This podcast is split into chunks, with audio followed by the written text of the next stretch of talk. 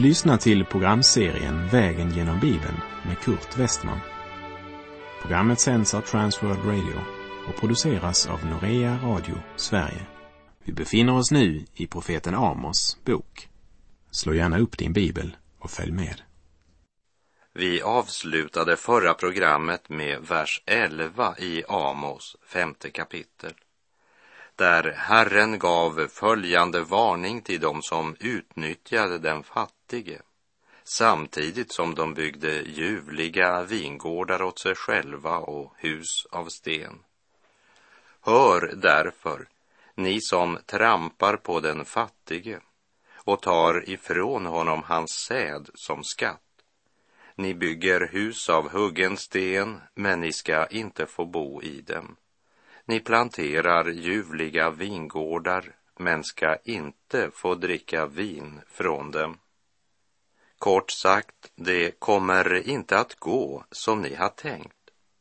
Den som utnyttjar sin nästa istället för att hjälpa honom måste räkna med att denna orätt observeras vid Guds tron.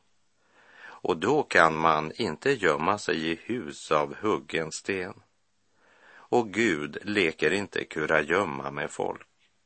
Därför talar han i klartext om orsaken till att de inte ska få förbli boende i det stenhus de har byggt. Vi läser Amos kapitel 5, vers 12. Ty jag vet att era överträdelser är många och era synder talrika. Ni som förtrycker den rättfärdige och tar mutor och i porten hindrar de fattiga att få rätt. Det var svårt för den fattiga att hävda sin rätt den gången, precis som idag.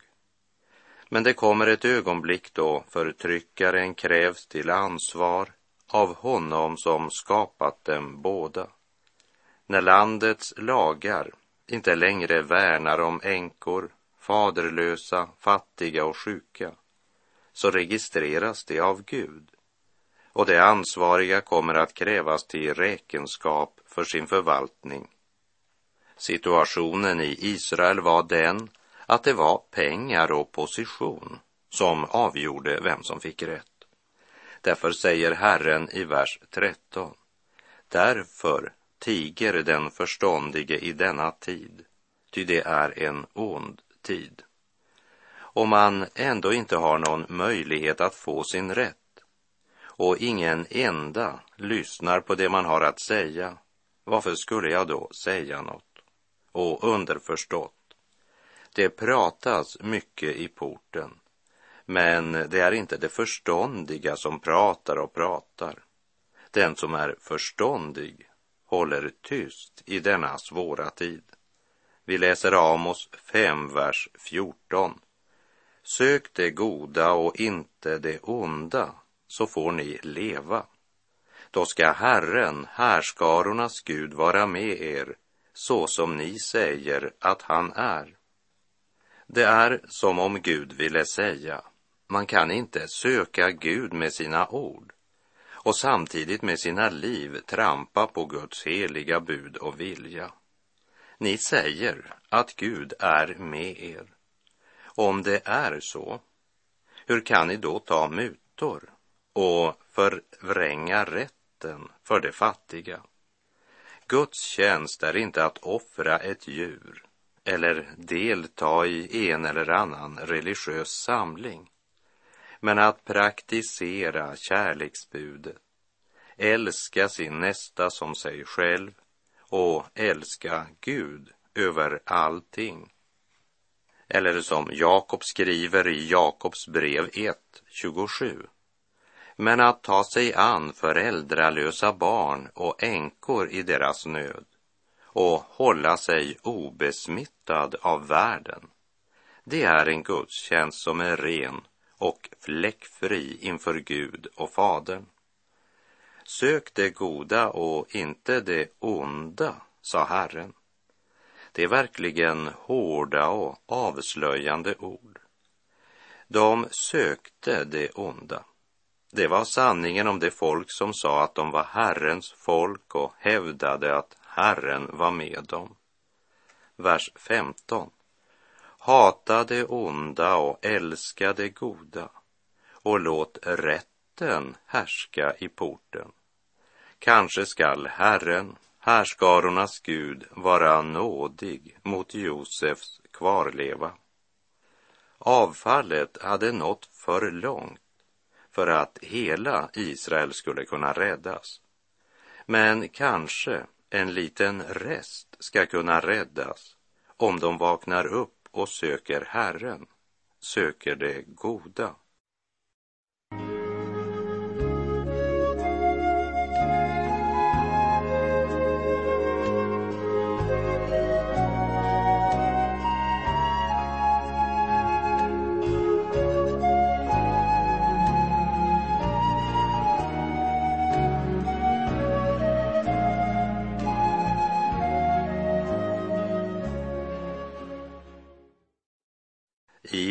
Vers 16 så börjar Amos beskriva framtidsperspektivet för det folk som inte vill vända om till Herren, utan som sökte det onda.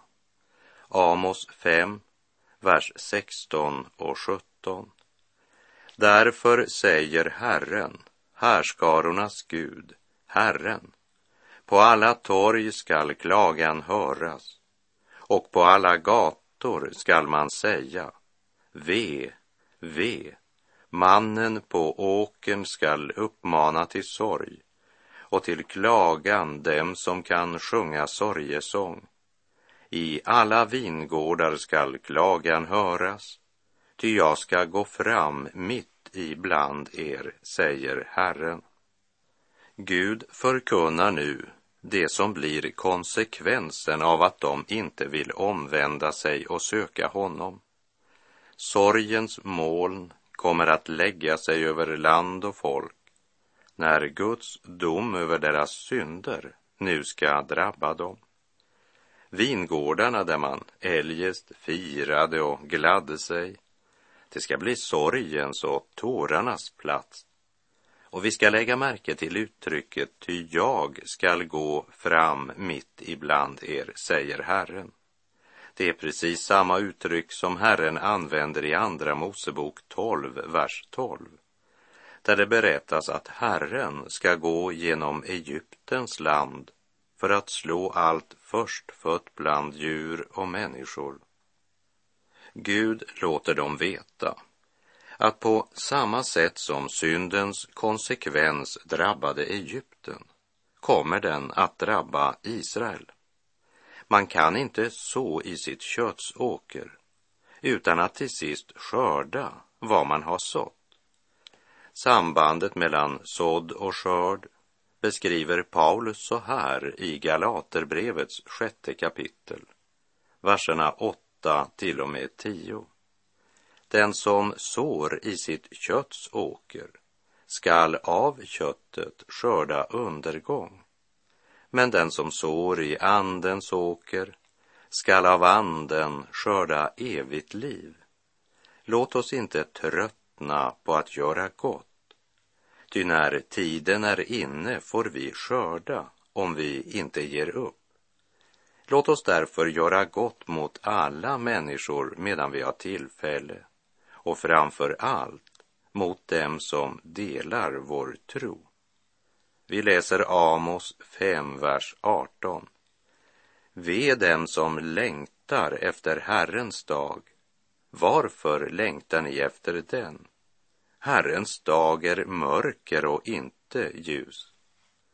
Det är tydligt att uttrycket Herrens dag var något som var väl känt för de allra flesta men eftersom man inte tog vara på Guds ord och inte lyssnade till de profeter som ropade ut Herrens budskap så hade folket en drömbild av vad orden Herrens dag egentligen betydde.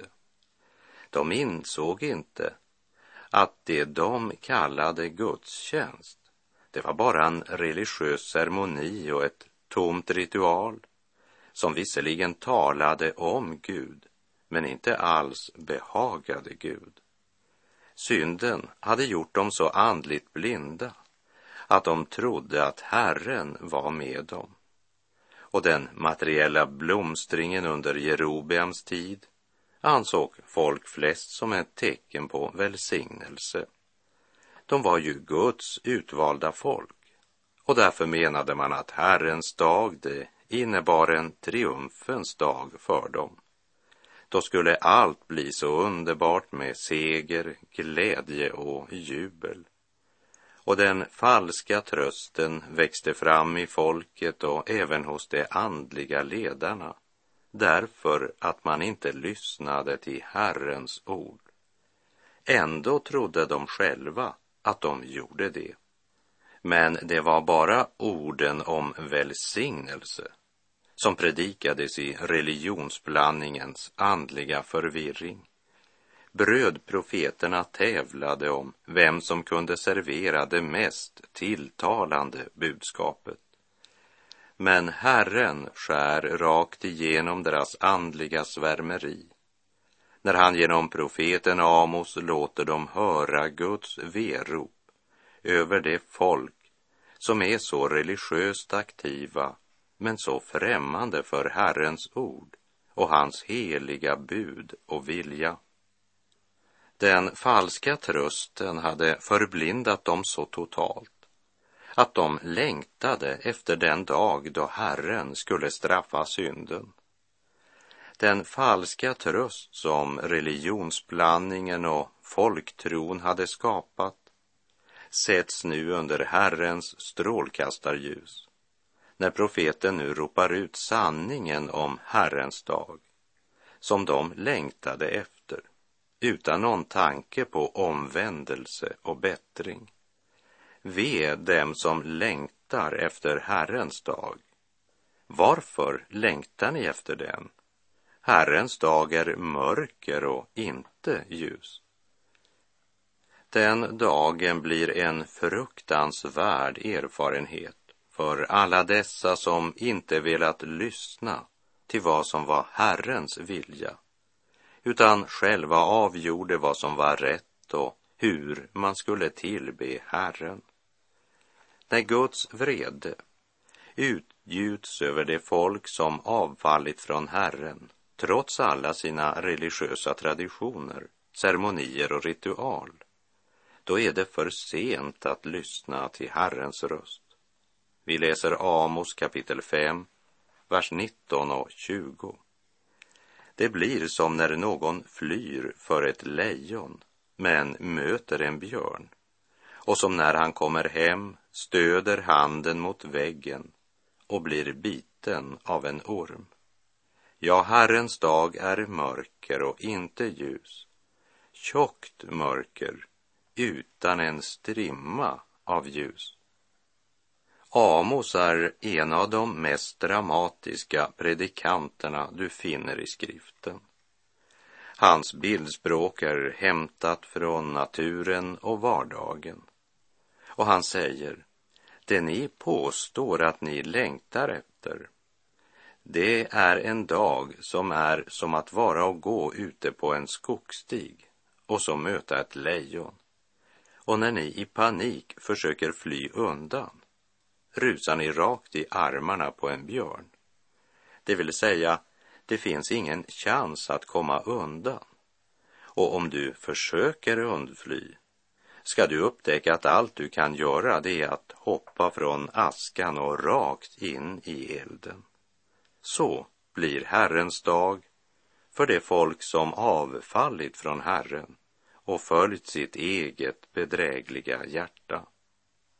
Amos säger att eh, vi bör ge akt på det liv vi lever innan vi så lättvint gläder oss till Herrens dag.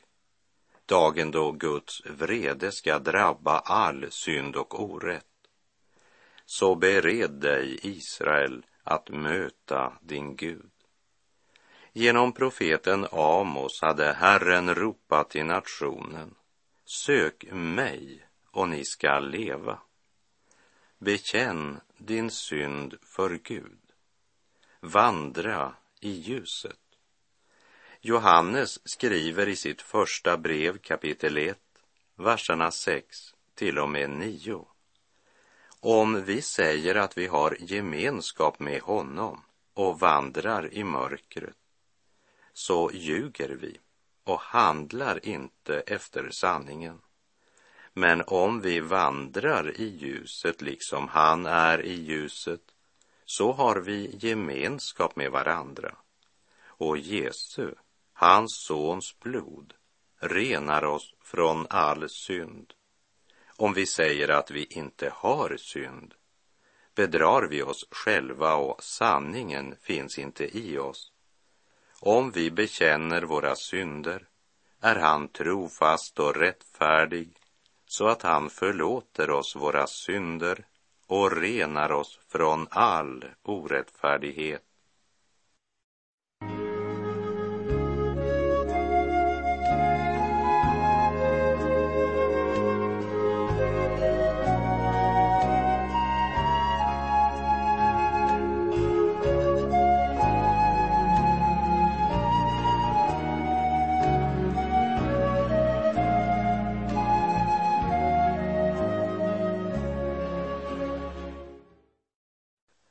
Även om man inte inrättade sina liv efter Herrens ord och vilja så var det stor aktivitet i helgedomen.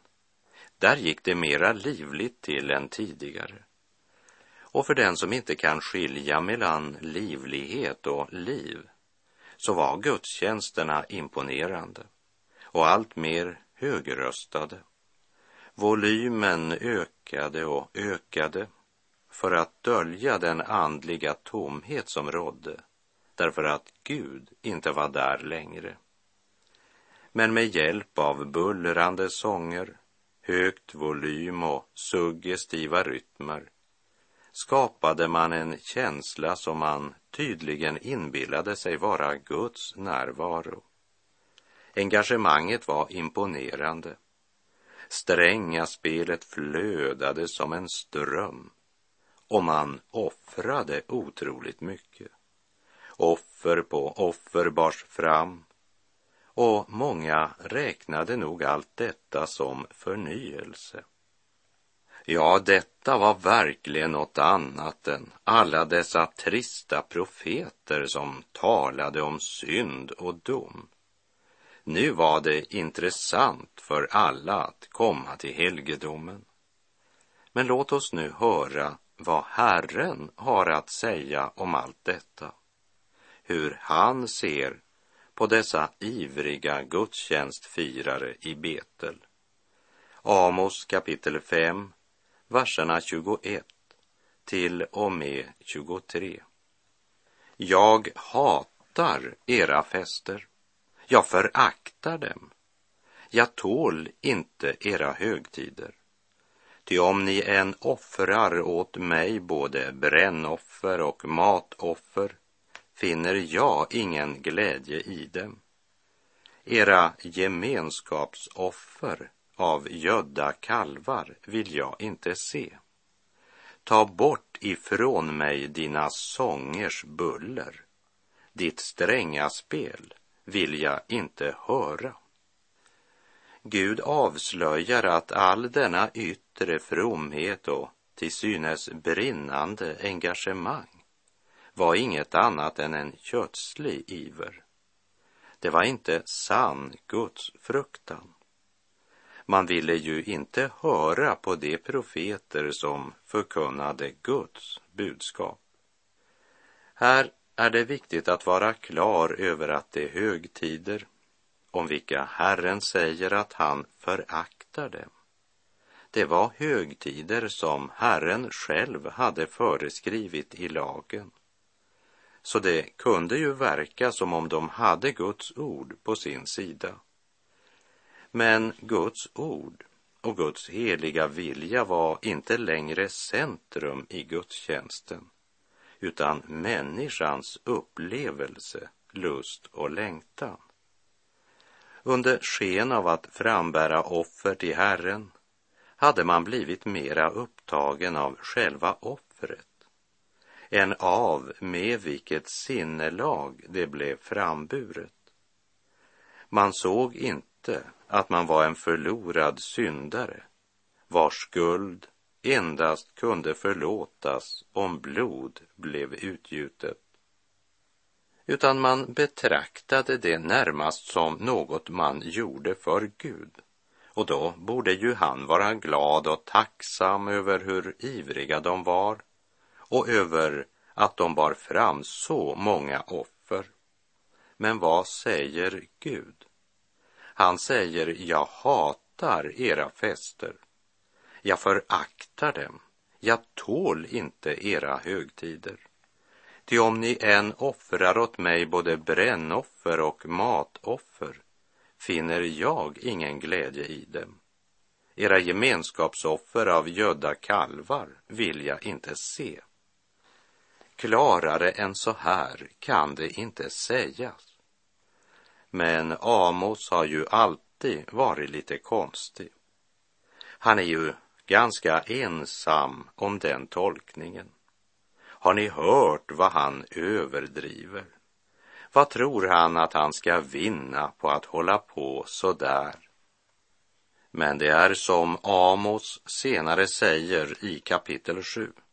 Jag är ingen yrkesprofet, det vill säga att profetera är inte ett levebröd för mig. Amos talar därför att Herren har sagt åt honom att tala. Och Herren har också sagt vad han ska säga. Därför ropar profeten Amos ut sanningen, att det som skulle ha varit Herrens högtider hade gjorts till folkets högtider. På ett väl kamouflerat sätt hade man satt människan i centrum, vilket människorna upplevde lockande. Samtidigt gjorde man det i Herrens namn och under skenet av att verkligen lyda vad Herren föreskrivit i sin lag. Och den enorma sången som gjorde ett så mäktigt intryck på så många av gudstjänstfirarna. Ja, de tyckte själva att de faktiskt tjänade Gud med sin sång. Tänk vad bra det hade börjat låta. Och vad säger då Gud om deras fantastiska sång och musik? Tag bort ifrån mig dina sångers buller. Ditt stränga spel vill jag inte höra. Samtidigt som de följde sina religiösa ritual efter Mose lag så blev de fattiga undertryckta, avgudar dyrkade och Guds ord föraktat.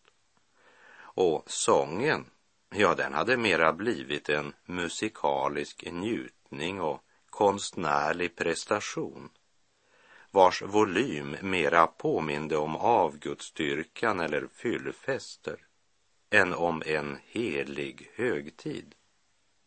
Och det hjälper inte att sjunga aldrig så högt när man i vardagen lever i orättfärdighet och gör sig rika på dem som lider nöd och förtrycker den fattiges rätt. Det folket trodde var lovsång kallade Gud för buller. Gud vill inte höra deras stränga spel. Istället önskar Gud att de ska ordna upp i de sociala orättvisorna och omvända sig från sin orättfärdighet och låta vatten flöda fram. Vi läser Amos kapitel 5, vers 24. Låt rätten flöda fram som vatten och rättfärdigheten som en ständigt rinnande ström. Men folket ville hellre bära fram offer än vara lydiga mot Herrens vilja. Och här tänker jag på vad Jesus sa angående detta i det nya förbundet i Matteus 7, 21. Inte ska var och en som säger Herre, Herre till mig komma in i himmelriket, utan den som gör min himmelske faders vilja. Vi läser Amos 5, verserna 25 till och med 27. Bar ni fram åt mig slaktoffer och matoffer under de 40 åren i öknen, ni av Israels hus? Bar ni då Sickut, er kung, och Kijun, er stjärngud, era gudabilder som ni har gjort åt er? Jag ska föra er i fångenskap bortom Damaskus, säger han vilkens namn är Herren, härskarornas Gud. Amos påminner dem om ökentiden för att få dem att förstå att det är inte mängden offerdjur som är det viktiga, inte antalet sångare eller musiker, men om man lyder Herrens bud och vilja. Under ökenvandringen bars det inte fram några extra slaktoffer eller matoffer. Det behöver inte betyda att det aldrig förekom några offer i tabernaklet under ökenvandringen. Men under ökenvandringen hade man inte de möjligheter som man senare fick när man blev bofasta. Därför påminner profeten dem under ökenvandringen begärde Gud inte alla dessa offer som ni nu bär fram. Det är som han ville säga, som profeten Samuel tidigare sagt. Har Herren samma glädje i brännoffer och slaktoffer som i att man hör Herrens röst? Se, lydnad är bättre än offer och hörsamhet bättre än det feta av baggar som det står i Första Samuelsboken 15.22.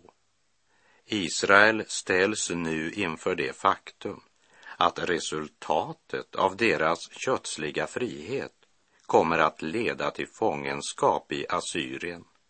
Och det är inte något om eller men, utan Gud säger jag skall. Jag skall föra er i fångenskap bortom Damaskus. O syndare, var har du din tillflykt och vad vill du göra idag? Du lever för rikdom och ära, är offer för världens bedrag. Men tänk på din själ som så fattig ska vandra den eviga stig. När stoftet försvinner i graven är glädjen i världen förbi. Vad gagnar din jordiska rikdom och skatt när själen går in i den eviga natt. Och med det så är vår tid ute för den här gången. Sök Herren medan han låter sig finnas. Åkalla honom medan han är nära. Herren vare med dig, må hans välsignelse vila över dig. Gud är god. Du har lyssnat till programserien Vägen genom Bibeln med Kurt Westman som sänds av Transworld Radio. Programserien är producerad av Norea Radio Sverige.